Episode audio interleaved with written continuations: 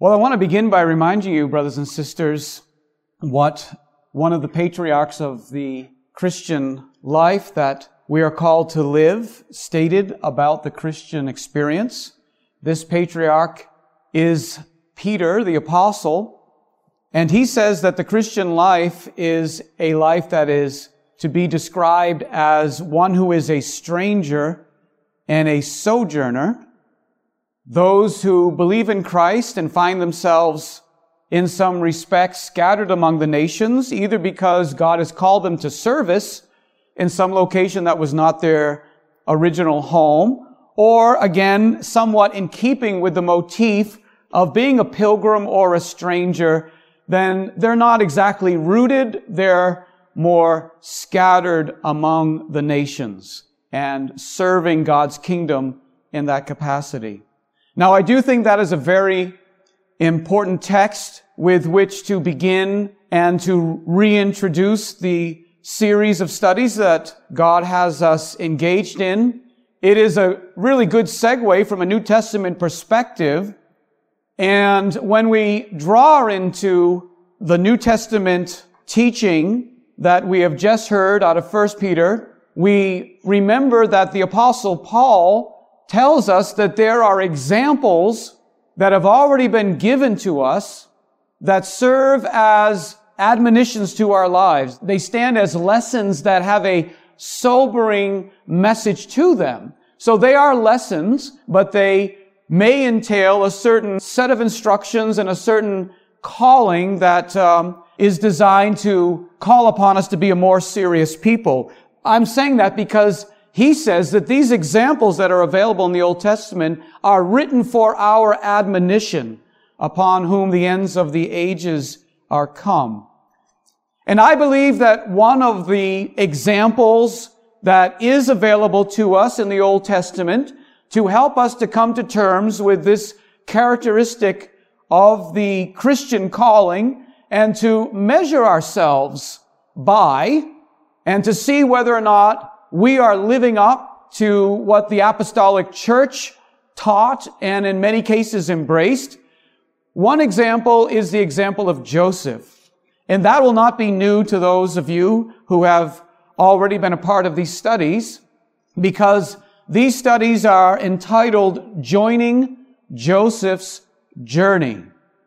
And we are presently engaged in setting out or establishing one might even use the imagery of framing the picture of Joseph's life.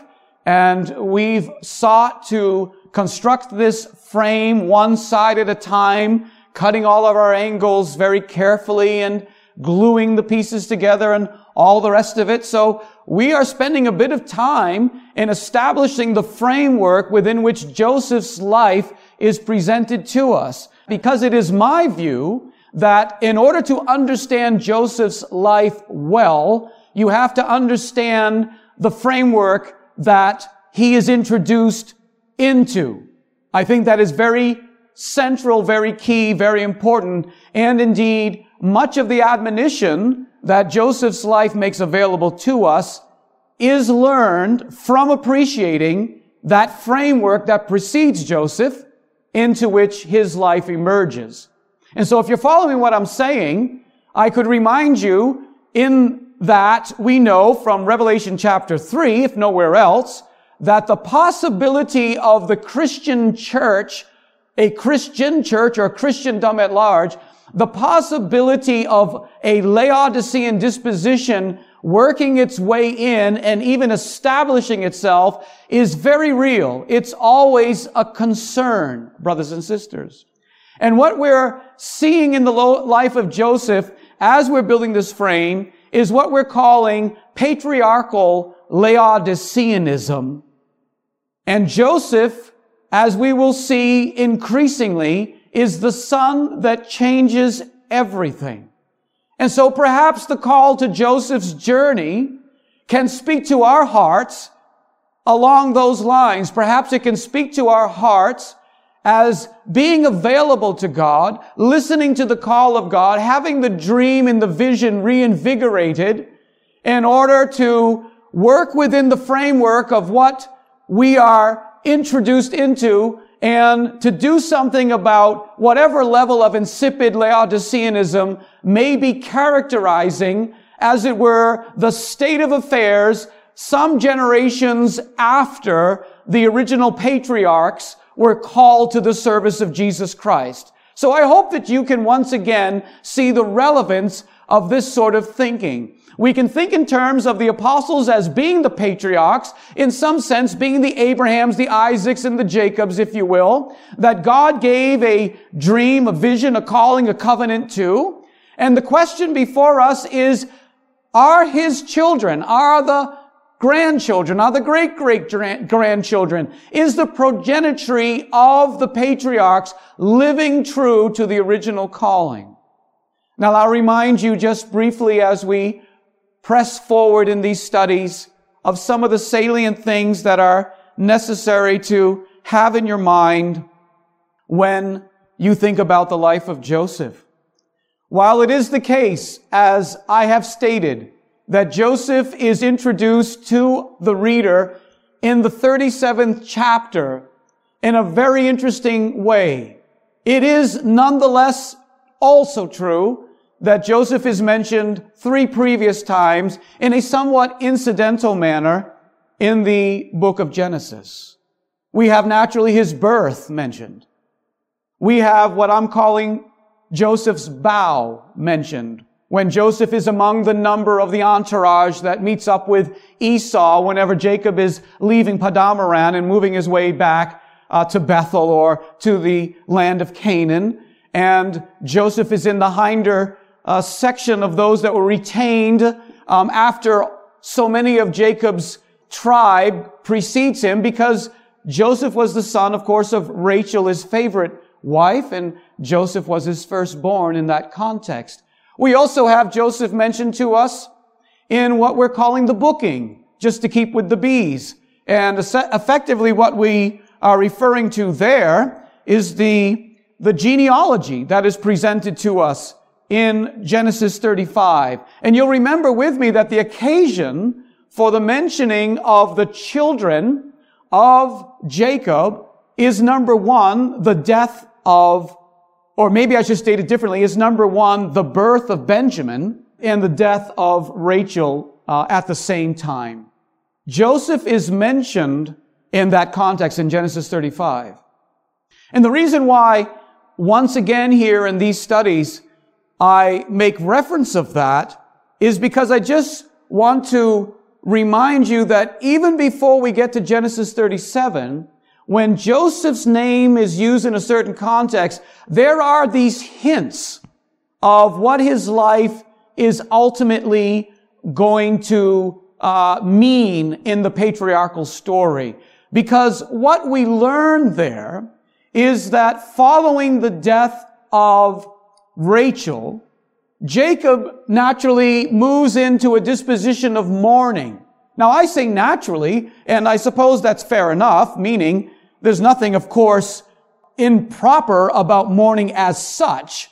But you may remember that there is a call upon this man's life whether or not his wife passes away, which I recognize may sound a little extreme in our modern context, but again, this is what it is to understand the dream and understand the vision and understand the calling that is upon all of our lives. There may be various things that occur in your family, but you are still called to preach the gospel and to bring God's kingdom forward and all the blessing and the richness and the joy of who Jesus is. You're still called to represent God's kingdom.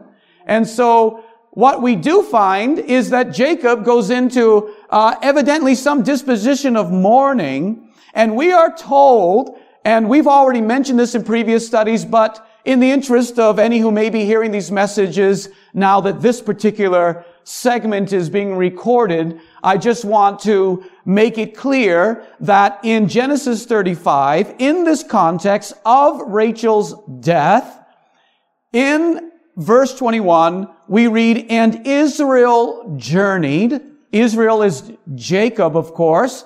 But it's very interesting, as I've mentioned before, that though Jacob's name is used directly in the previous verse, verse 20, yet now, by the inspiration of the Holy Spirit, Israel is used to designate Jacob as if we are learning that there's something of a paradigm happening here, something of a pattern that is emerging, that Israel as a nation will, to some extent, unfortunately, replicate.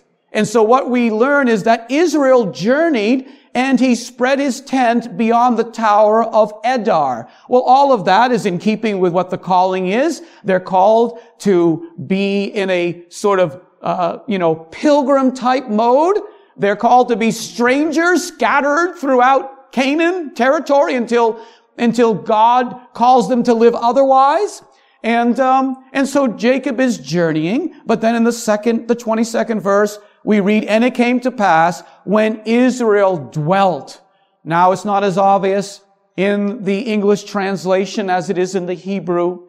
I'm reading out of the King James Version, but the Hebrew behind this word, this verb is shakan, and it means to settle. It can have the connotation of enthroned. That's quite interesting. It is the idea that maybe Jacob's will is replacing the will of God. That Jacob's will is feeling as if it has a right to sort of nurse itself, if you will. In the death of his beloved wife, maybe the calling can legitimately be put on the back burner to some extent, and Jacob can kind of settle down because that is what is possible with this Hebrew word. And it's quite interesting, and here's the point, and these ideas will be developed much more fully as we move into subsequent studies, but some of these hints and foreshadowings are useful to see now. This is the way indeed your Bible is written, and so in some sense, exegetically, we are in keeping with the way the Bible itself presents the story. That is to say, we're giving you some foreshadowing of the lessons that get more richly developed as the story goes on. Now, what am I referring to? What I'm referring to is the fact that we are told, listen to the language of verse 22, and it came to pass when Israel dwelt or settled or can even be as strong as enthroned himself in that land that Reuben went and lay with Bilhah, his father's concubine. It came to pass when Jacob did this, then Reuben did that. And if we're reading this approximately accurately, and I would suggest to you that we are, because I would suggest to you that biblical, the, biblically, theologically, if I use the proper uh, diction in making that remark. I would argue to you that in the discipline of biblical theology, as we develop the emerging picture, we will see consistency with the thing that I'm arguing at the moment. And I'm saying you should see a correlation between this. The Father is settling down in terms of his, um, you know, his version of the patriarchal calling. He has uh, something that's been granted unto him. He has some blessing. He has some position and so on, but he's not moving forward. He's starting to park a little bit. He's starting to settle in a little bit. He's starting to normalize his experience in a way that is at least slightly illegitimate, though, of course, could be argued and no one would not have sympathy for Jacob at this moment. It's not a matter of not having sympathy. It's not a matter of being hard-nosed about it. It's not a matter of, you know, grabbing Jacob, you know, by the collar and pulling him into service. But nonetheless, I believe there's an available lesson here. The father settles down in his calling.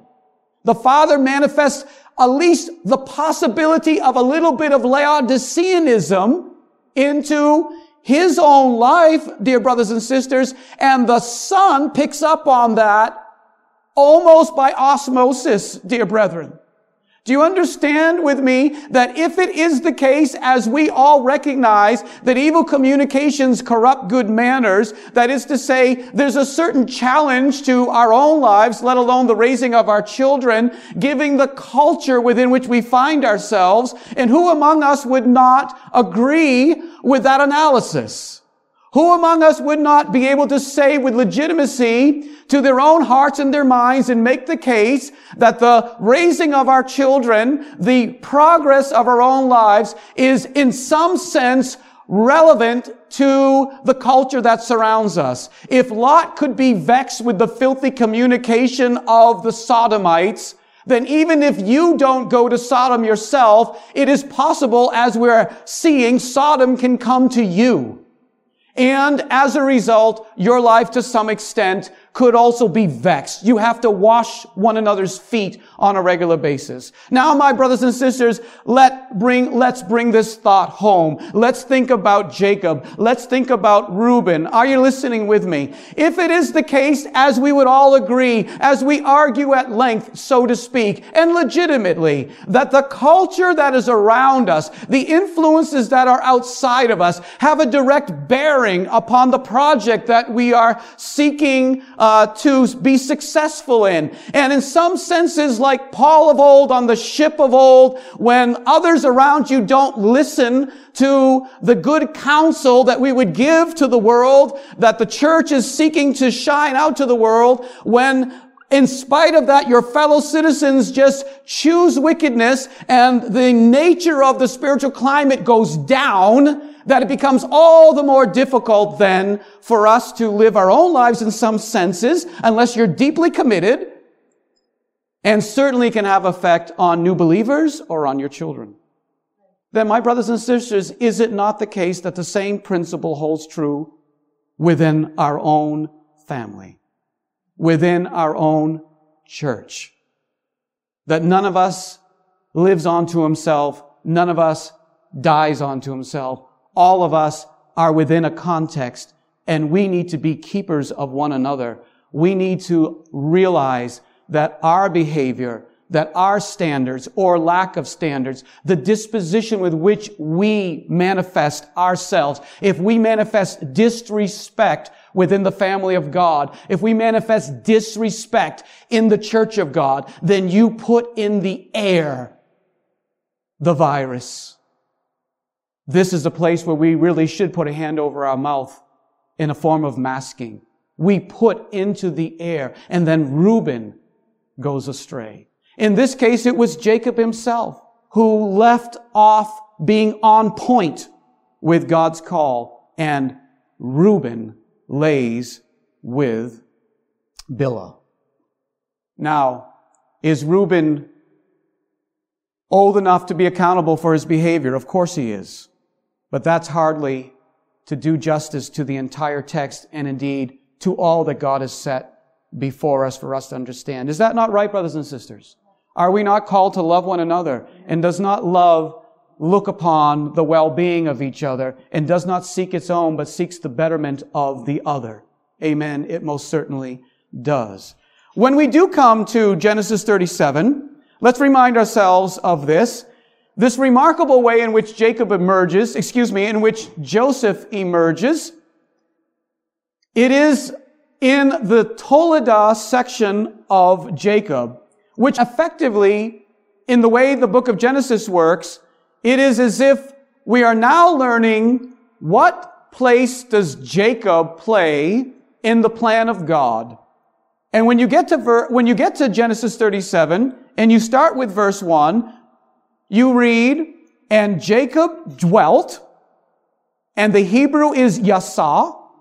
It means, note this well, it means to sit down or to remain sitting. We will be making note of a number of verbs as we move through this study in this framing out of the uh, context into which Joseph's picture emerges. Um, so note the verbs. Here the verb is Jacob sat down, remained sitting in the land wherein his father Isaac was a stranger, magor, a cognate of sojourner, which is used of Abraham in another location we'll see in due time. So where Isaac was a sojourner and a mover and a pilgrim, we are told that Jacob began to sit down. That is incredibly relevant in the land of Canaan. Verse 2. Verse 2, we get to the Toledo section. These are the generations of Jacob. This is the Toledo of Jacob. This is the story of Jacob. And the first thing we hear is Joseph. Joseph was 17 years old. Now, my brothers and sisters, as you pay attention to the way Genesis works, what you'll discover is we are told this is the generation of Jacob, and then Joseph's life just takes off. And we know, we basically don't get back to Jacob in any central fashion until the patriarchal prophetic blessings upon the twelve. And there are very interesting things that occur there that we will get to in due time. But um, immediately we're introduced to Joseph. And I will further emphasize the uniqueness of this fact by noting that Joseph isn't the firstborn. Joseph is not the firstborn of Jacob. So, I mean, I know you know that, but just think about that. Why would Joseph be mentioned in this, uh, you know, almost isolated way, or however you want to put it, with this kind of focus? He alone well, it's because of the way that Joseph's life is set before us. It's the nature of the role that Joseph plays. And I do suggest to you that joining Joseph's journey, anyone who is genuinely joining Joseph's journey must first come to an appreciation that he is the son that changes everything in a context of patriarchal Laodiceanism. That is to say, they're the patriarchs for us, of course, and, in the Old Testament, but I'm saying that the generations after Abraham were fighting against this temptation to settle down and not forward the purposes of God. I hope that this is a clarion calling to all of, all of our lives. Now, moving forward in our studies. That, of course, was Genesis 37. And you know from reading Joseph's life, and we will witness together that we have the longest section of the 10 Toledo sections that comprise the book of Genesis. It'll go all the way to the 50th chapter. It's all about Joseph, essentially. I mean, I know we have these exceptions in chapter 39, whatever. We'll get, but it's all relevant to Joseph, as you'll see. It's all relevant to Joseph. It's all contrast, comparison. It's all relevant to Joseph.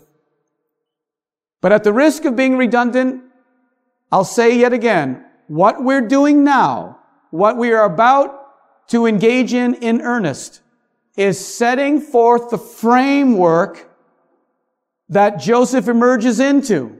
What was the state of affairs that was in existence that Joseph emerges into? In order to set this forth, we go back 270 years from Genesis 37. From whatever is occurring in Genesis 37, Joseph is 17 years old at that time in Genesis 37. We're going back 270 years, approximately 600 miles northeast from Hebron to Haran. And this brings us to Genesis 11. Now I want to just look at some verses here, beginning with verse 27 and I want you to notice some very interesting patterns that begin to sort of establish themselves. Now these are the generations of Terah. Now where have you heard that before? Well, if you were reading, you know, consecutively, that is to say, if you're reading from Genesis 1 all the way to Genesis 37, then of course you would have come to Genesis 11 first, obviously, right? But the way that we've brought this to your attention is, you know where you heard this before. You just heard me read it in Genesis 37. Now these are the generations of Jacob. And then what do you get right after that? Joseph. And it's all about the life of Joseph. It's not just like he bore Joseph and then other things and then we talk about his life, as we'll see, for example, in the Toledo section of Esau, it's all about Esau. The whole chapter is all about Esau and his doings and certainly his progeny, but it's all about the life of Esau. Not so in Genesis 37. And also, interestingly, not so here in Genesis 11. These are the generations of Terah. But then it's dropped off immediately on Abram, whom you know as Abraham. Terah begat Abram, Nahor, and Haran, and Haran begot Lot. It's almost as if it is being said, if you want to put it in this sort of um, really reductionist fashion, the value of Terah is that he was the father of Abram. Now I understand that's a bit, you know, that's a bit aggressive, you might say, something to that effect. But in terms of getting across to our minds, you know, in introducing you into how to think about this, that may help you. Because, brothers and sisters, basically, Terah brings us to the 10th generation from the flood, approximately 350 years from Noah, and he brings us to Abram, the 10th generation. And as you know with me, what can we say about Abram? I don't have a problem in particular with people answering questions like that. I'm not suggesting that it's the normal thing to do, and I'm not looking for an answer presently. But I wanted to hang in the air for a moment. I hope to God this engages your heart. I ask you, what can we say about Abram? Abraham is supposed to be the son that changes everything. And indeed he is. Abram is the son that changes everything. And one of the things you'll see, just so you're tracking with me, is one of the things that will happen with Abram is he's separated from his brethren. Another thing that happens with Abram is he is brought, as it were, into a starry-eyed vision, a starry-eyed dream. God says that your children will be like the numbers of the stars. God directs his attention up to the stars. There's another thing that's true about Abraham is that all the nations are supposed to be blessed from Abraham, more, through Abraham. More of that in a moment. But you may recall with me the, you know, the sort of echoes that uh, vibrate off of Joseph's life as we saw and as we will continue to see that Joseph in chapter 37 is also the one, you know, who once the father is mentioned, the story is dropped off onto him because now he is called to be the son that changes everything. He also is given a starry-eyed vision. He begins to run with fresh zeal. Yes, indeed, somewhat youthful, but he runs with his dream. And someday, Lord willing, we'll be talking about this more fully. But Joseph is the one with a youthful zeal that runs with his dream. You see with me, brothers and sisters, that, that, that the vision is being renewed in the life of Joseph. The vision that goes all the way back 270 years, almost as long as was the distance between Noah and Abraham itself, almost as long as the time between, between the post-Diluvian world and what it took to get to Abram. Now we are, in some sense, as you will see with me, having to restart the whole thing again. Oh, brothers and sisters, I share with you that that is quite an admonitional thought because that should not be the case. After so long a time, you should ha- not have to reteach the patriarchs the first principles of Yahwehism. But you have to reteach them again because Laodiceanism has begun to creep into the church's experience because they began to park and they began to locate within the world. They began to adopt some of the practices in the world. And I could give you all sorts of examples and we will do this over time. It's such a rich story that is tempting to, you know, sort of dip into it, but we have to stick with cutting our frame pieces and gluing them together and nailing them or we'll never create the frame. We'll just keep talking about the picture because it's such a visage to behold. But we must have this frame so that it's not just myself, as it were, or perhaps others that already see this, that appreciate the richness of this story. But you see, the foreshadowings are necessary so that they don't get lost on you, so that you can begin to see that something's happening here that is very profound and God is speaking to our lives, brothers and sisters.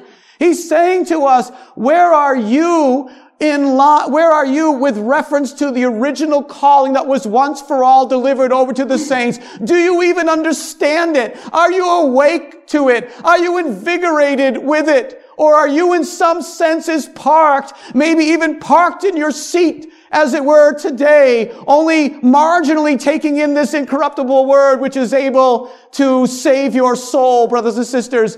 What are we doing with this word throughout the week? Are we shining it forth? Are we sharing it forth? Are we trying to set up God's church as men and women through prayer and participation, brothers and sisters? This is the question to God's people, no matter where they are. And if you identify with God's people, then it's the question to you today. It doesn't matter if there's 12. It doesn't matter if there's 20. It doesn't matter if there's five. The question is, what are the brothers? What are the confessing sisters doing? What is their behavior and their disposition toward the brothers and the sisters that maybe have a dream and have a vision? And whether or not they run with it with a little bit of youthful zeal here and there, what is their attitude and their disposition? In what way do they support what God has given years and years ago from the beginning? The, the message, as John says, this is the message that we have had from the beginning. You might remember in Woburn, when we first began to meet there, we had a series of teachings out of First John about that very theme. But I won't digress at this time into further statements about that sort of thing. Let me just continue to read in Genesis chapter 11. And Haran died before his father Terah in the land of his nativity, that is to say, in Ur of the Chaldee. And Abraham and Nahor took them wives. The name of Abraham's wife was Sarai. She is the daughter of Terah by a different mother than, than, than mothered, as it were, or I should say conceived, uh, Abram. So she is his half sister, as you know. And the name of Nahor's wife is Milcah, who happens to be the daughter of Haran, who is the father of Milcah. So this is Nahor's niece that he marries. And he is also the father of Iscah. That is to say that Haran is the father of Iscah, Milcah, and Lot. But he died in the land of his nativity. He died in Ur of the Chaldee. Now Sarai was barren. She had no child. And Terah took Abram, his son, and Lot, the son of Haran, his son's son, and Sarai, his daughter-in-law, which of course is his daughter. We've mentioned something about this in the past. I won't digress into it, but it's an interesting observation that when a man leaves his father and mother, then the primary relational definition of that man's life and the woman's life is the wife of or the, or the husband of that person. So therefore, Sarai becomes noted as Terah's daughter-in-law. His son Abram's wife. And they went forth with them from Ur of the Chaldee. Now listen to this. To go into the land of Canaan. Don't ever forget that. Mark it down, highlight it, whatever you want to do. When you read this text, to go into the land of Canaan. And they came onto Haran. Now I would say to you, first of all, does anybody know for sure whether or not you need to go through Haran in order to get to Canaan? In other words, what I'm saying is, we learn that they leave Ur of the Chaldee. I mean, I know how these things work on the map. I'm just saying I'm not going to be so presumptuous. I mean, maybe there's a better scholar than I. Obviously, there are numerous better scholars than I. But I'm saying someone who knows this material, you know, through Near Eastern studies or something, and uh, or Middle Eastern studies, I should say, and they know what the old trade routes were, and you don't have to go through Haran. In fact, it's kind of like out of the way. What I'm saying is this, I'm stirring up your thinking, and I'm saying that they came to Haran. And then we're told, and this is critical, and dwelt yashab. It's the same word that is used of Jacob in Genesis 37, that he dwelt where Isaac sojourned. Are you hearing it? Are you hearing the slowing down in the movement? The change of how you view yourself in the land to which you are called. The place you're pilgriming in. The place you're scattered out like so much seed and you're supposed to grow and spread your roots or whatever you want to use as a metaphor in order to, you know, be the planting of the Lord. You know what I'm saying? We're told that they came to Haran and they sat down. It's a relatively strident way of translating the Hebrew. It's perfectly legitimate, incidentally. Don't, don't think I'm saying it's not legitimate. It's exactly what you'll see in the lexicon. Sat down. It's exactly what you're going to find. I'm not making these things up. But I'm saying, do you have to say sat down? Do you have, the Hebrew is very image driven. It's very, um, flexible, if you will. Therefore, by the way, not to give you a Hebrew uh, lesson, but therefore context drives connotation. And so one must be very attentive to context, and I would argue in a spiritual way, not to be like um, mystical, but I think that uh, one has to have a sensitivity spiritually to the text. The Spirit guides us into all truth, not just brains that are noodling on it. And I'm saying when you read this context, you read how the story is developing, I think it is accurate to read it in this way. And they sat down in Haran. And then we're told in the days of Terah were 205 years and Terah died in Haran. Now, if you would continue reading with me into the 12th chapter of Genesis. Abram is now 74. We're going to hear in a moment that he's 75. The assumption is, is some of these early verses in this chapter occur about a year before we get to some later statements. But Abram is around 74 years old. And he's in Haran. Naturally, his father is dead. He's married to Sarai. He married her when he was 48 years old and she was 38 years old. And now he is 74. And this is what we read. Now the Lord, in your King James Bible, I know it says, had said. That is either imperfect or pluperfect. You know, you can play around with I'm not saying you can play around with grammar like indefinitely, but if you understand, especially translating out of Greek, you don't, you don't necessarily have to go into, say, for example, the imperfect. It can be aorist, it can sound like an imperfect, but we won't get into all of that. What I'm saying is, your King James translation already has had said. I will alert you to the fact that in the third century Septuagint translation of this statement, the aorist for said is used. The aorist tense of eipon, the third person singular aorist eipen, is used. That is to say, these Jewish scholars, and we won't get in again to digressing into discussion about the Septuagint. Let's just leave it simple. They, they were certainly Jewish scholars, no, no doubt about that. These Jewish scholars, sensitive to the text at some level, knew that you had to translate the Hebrew this way. Are you following what I'm stating? Because the Greek is more definite than the Hebrew. It's more like, like you can't move too far. You know what I mean? And, um, and it's, it's, it's very definite that the Lord had said. So in other words, there was something that God, we need to know, had already said. The question then, let's just say it, we're not looking for any problems. But the question always, always is, isn't it, sister? When the Lord has already said something, or anybody else, but let's stay with the Lord. When the Lord has already said something, the question is, is it being obeyed? That's a really serious question, isn't it? Does anybody agree with me?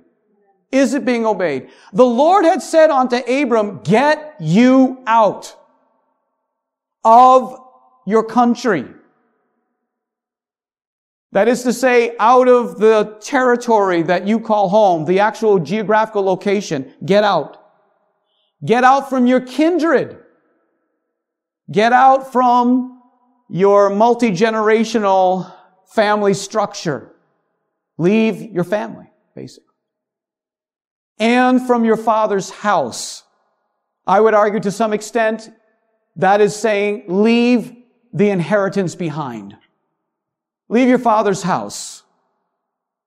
Not just the physical house or whatever that might have looked like, but the idea is that when you leave the family, you leave the territory, you're leaving the prospects of your inheritance. Get out. Onto a land that I will show you. In other words, you don't even know where I'm sending you. Do you recall the language of Hebrews 11? Verse 8, by faith Abraham, when he was called to go out into a place which he should afterward receive as an inheritance, some new location for a new inheritance, not fixated on the temporal associations, the temporal place of dwelling, or the temporal prospects of an inheritance. But God says, break yourself away from all of those things, adopt the disposition and the practice of a pilgrim and a stranger, get out and come into my program, come into my calling. You are going to be a blessing to all the nations. What a high calling. Oh, brothers and sisters, but what a mark to press toward as we will see. I mean, this is what God is speaking to us about. This is what God is speaking to us about, dear friends. He went out obeying. That is to say, in Hebrews 11, when God called him to an inheritance that he should afterward receive, the Bible tells us he obeyed. And he went out, not knowing whither he went. He, by faith, sojourned in the land of promise as in a strange country, dwelling in tents with Isaac and Jacob, the heirs with him of the same promise. For he looked for a city which hath foundations, whose builder and maker is God. Oh, dear brothers and sisters, this is all so very rich. Because if you're hearing these ideas, you're hearing the sojourning, you're hearing the strange land, you're hearing the same sort of descriptive language that is applied to ourselves as believers. Do you understand that Hebrews 11 is calling us to walk by faith in this way? And we're told that it takes obedience and we will be seeing, of course, in Genesis 12, that for whatever reasons, dear brothers and sisters, for whatever reasons, we understand that we have to um, moderate what the statement that Abraham obeyed entails. That is to say, we have to get into some of the details of what that actually looks like.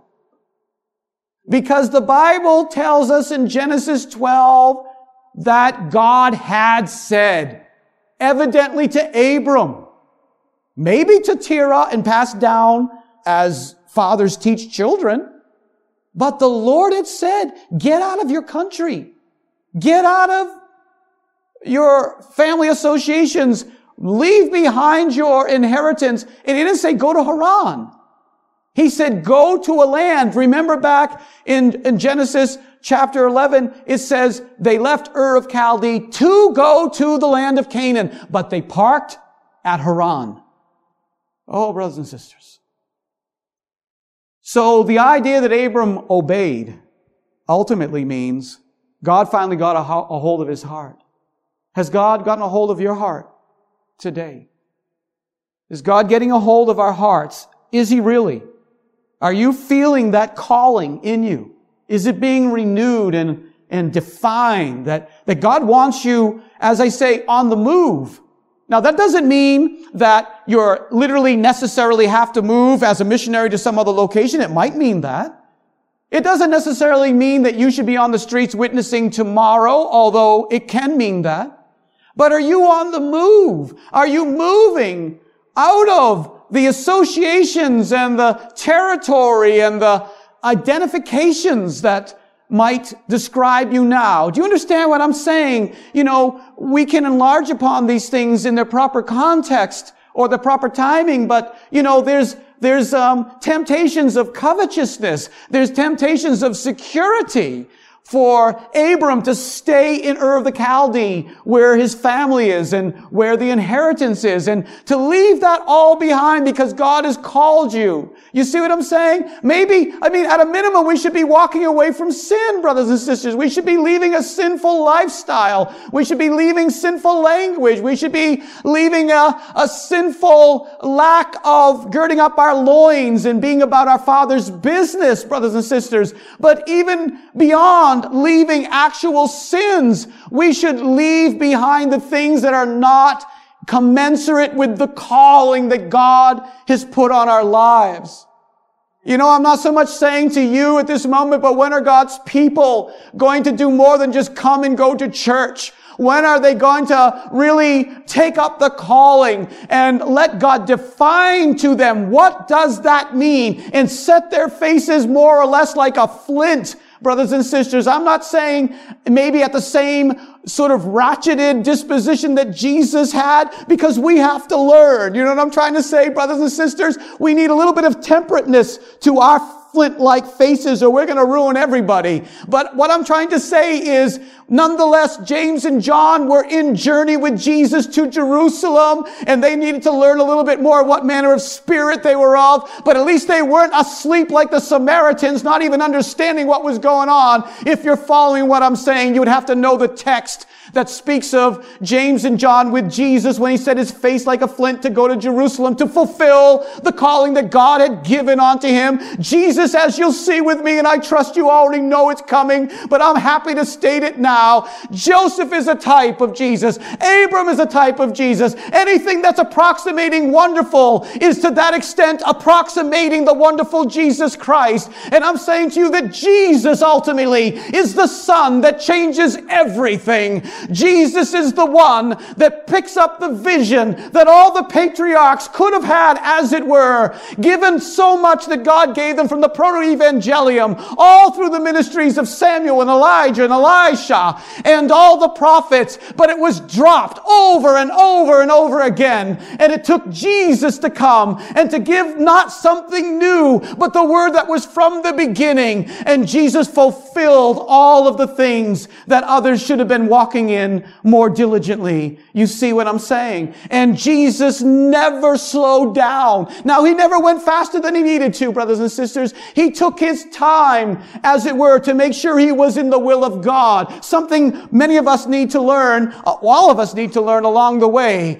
That's why I say, you know, you're not Jesus walking on your way to Jerusalem. So watch out. Don't be too flinty because God might need to change or you're going to burn everything down. So let's make that clear. But nonetheless, brothers and sisters, I'm trying to tell you this is a high and holy calling. I hope you're seeing from these teachings and it will continue to come forth that there's no alternative but to fight for the kingdom of God. Now you can tell yourself or you can, I don't know what the word is, you can try to counsel yourself uh, by virtue of the climate that is around you that if everybody else is sitting down and more or less twiddling their thumbs, and that must be okay in God's eyes. You know what Jesus says to you? What is that to me, ye? What is that to you? Follow thou me.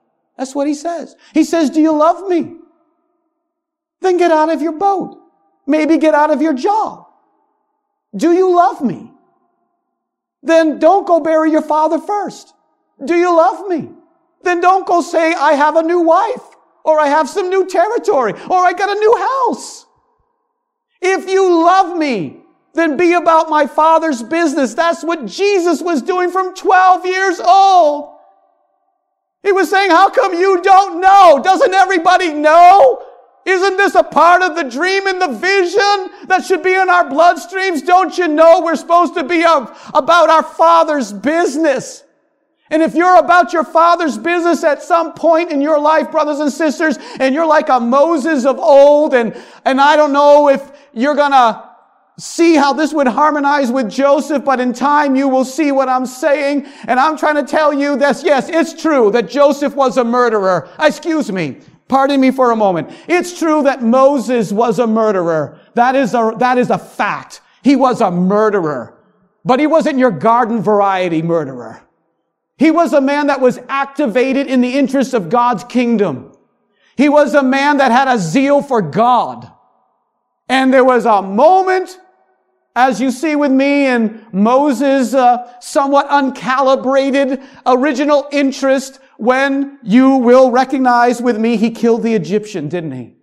Why? Because he felt that his brothers and his sisters would understand that God has something better for you that, that we're called to be the head and not the tail. We're called to set forth, you know, the glory of God. And, and he made a miscalculation. He saw this problem in front of him and he decided he would do something about it. And it was something a little too much to say the least in the flesh. Do you understand what I'm saying? And then he went from that, as you will remember, and he tried to sort out affairs between his brethren. And the amazing thing is, no one would have anything to do with it. No one would cooperate. And so the whole thing goes south for 40 years. I'm going to tell you something else about Moses, and then we're going to more or less close our study for the day. I don't know if you think that's weird or not, but we're doing something a little different, perhaps in this place. You say, why? It's just us. Why not? I'm trying to stand up the church of God. I'm trying to listen to the Lord and do what He wants. We got to get some people to walk with us for an hour or so before we ask them to walk for us for two hours, three hours. You know me. I go on all night.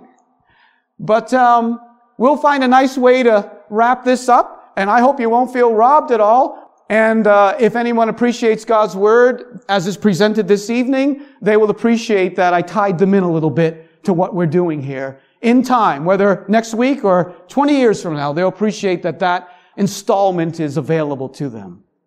And I'm going to just state this to you and then we'll sort of finish up here in Genesis chapter 12 and we can go on to the next piece of framework for Joseph, the Lord willing, next time. I want to say something else about Moses. If you're looking, oh, I don't know, from the heights of Nebo,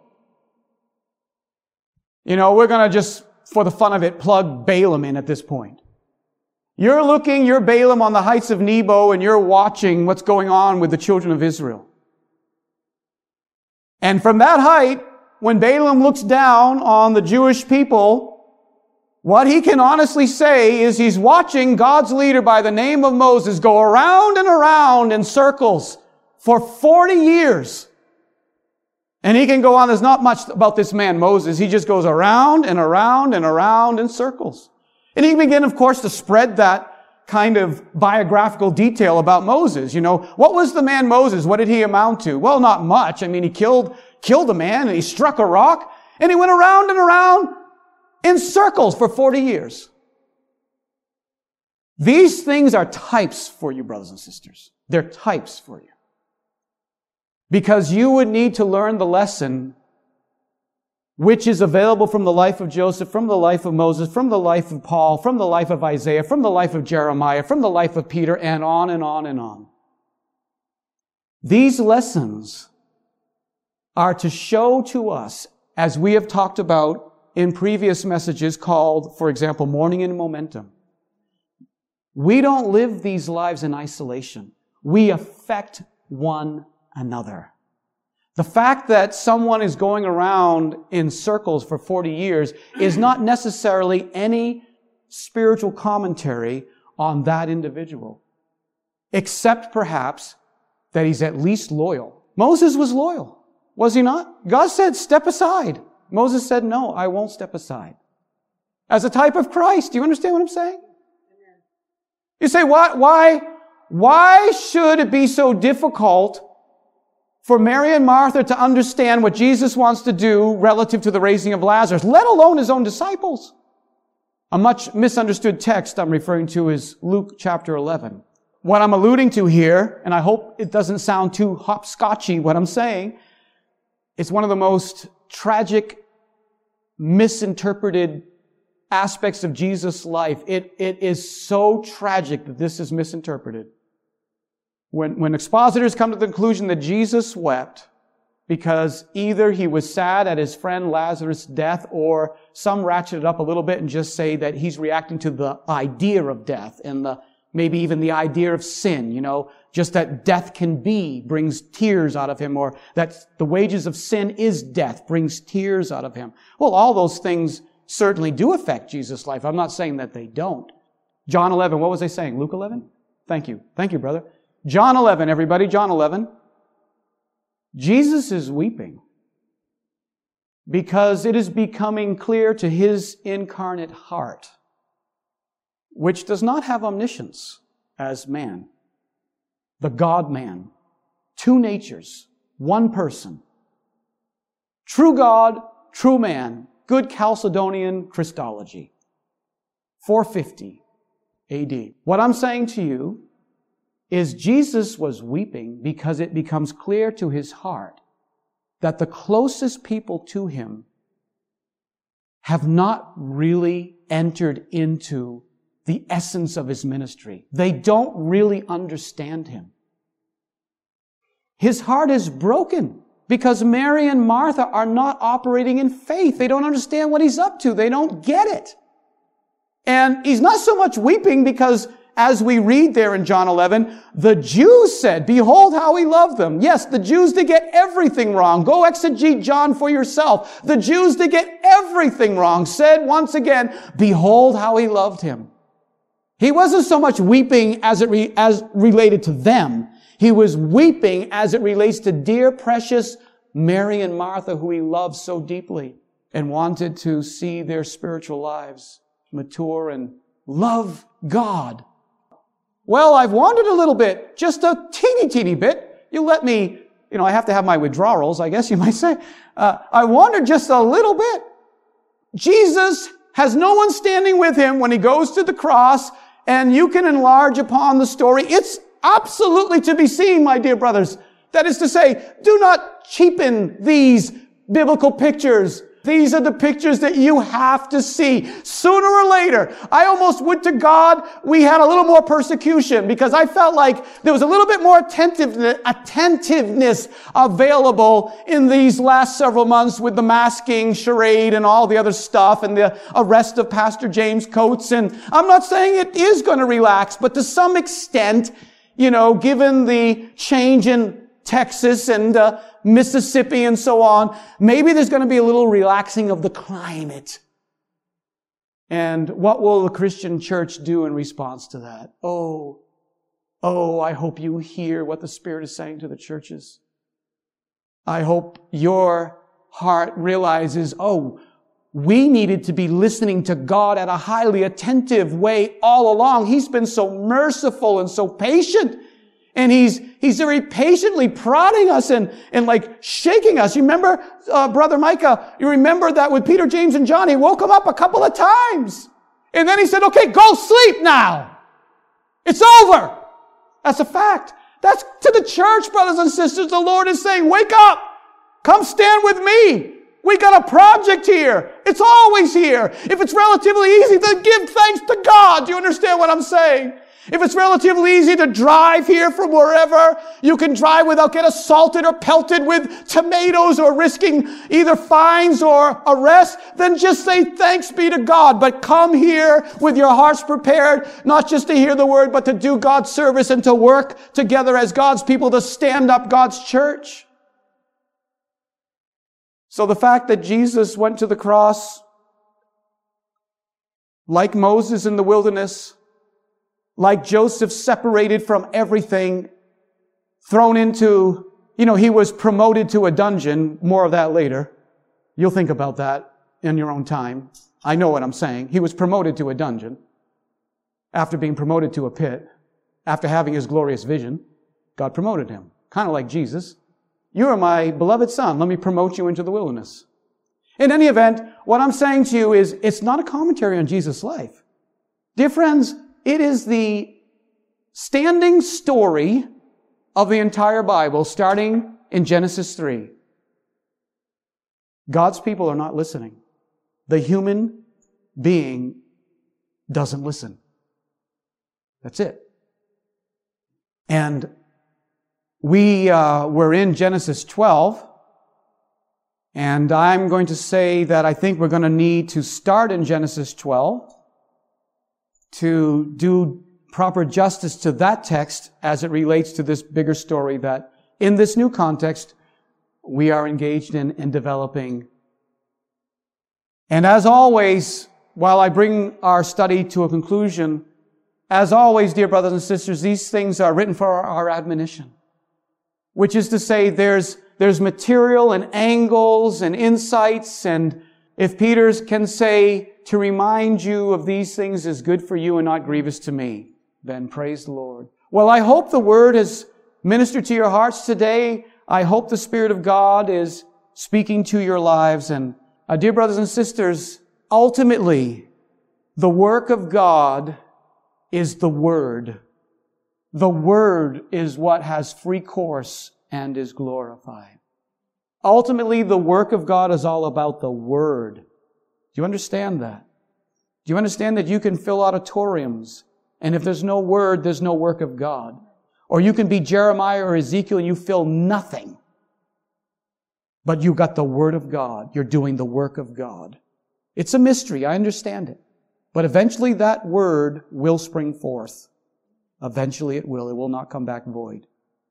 Let's agree together that we are going to hear God's word. We are going to take God's word seriously ourselves. We're going to be hearers and doers first. Thou that teachest others, do you not teach yourself first? Remember those teachings from First John? That's what's over the door. So may the Lord bless the word to your heart. Why don't you stand with me? We'll worship our God. We'll close as the Lord allows. And then, Lord willing, we'll have some fellowship time together.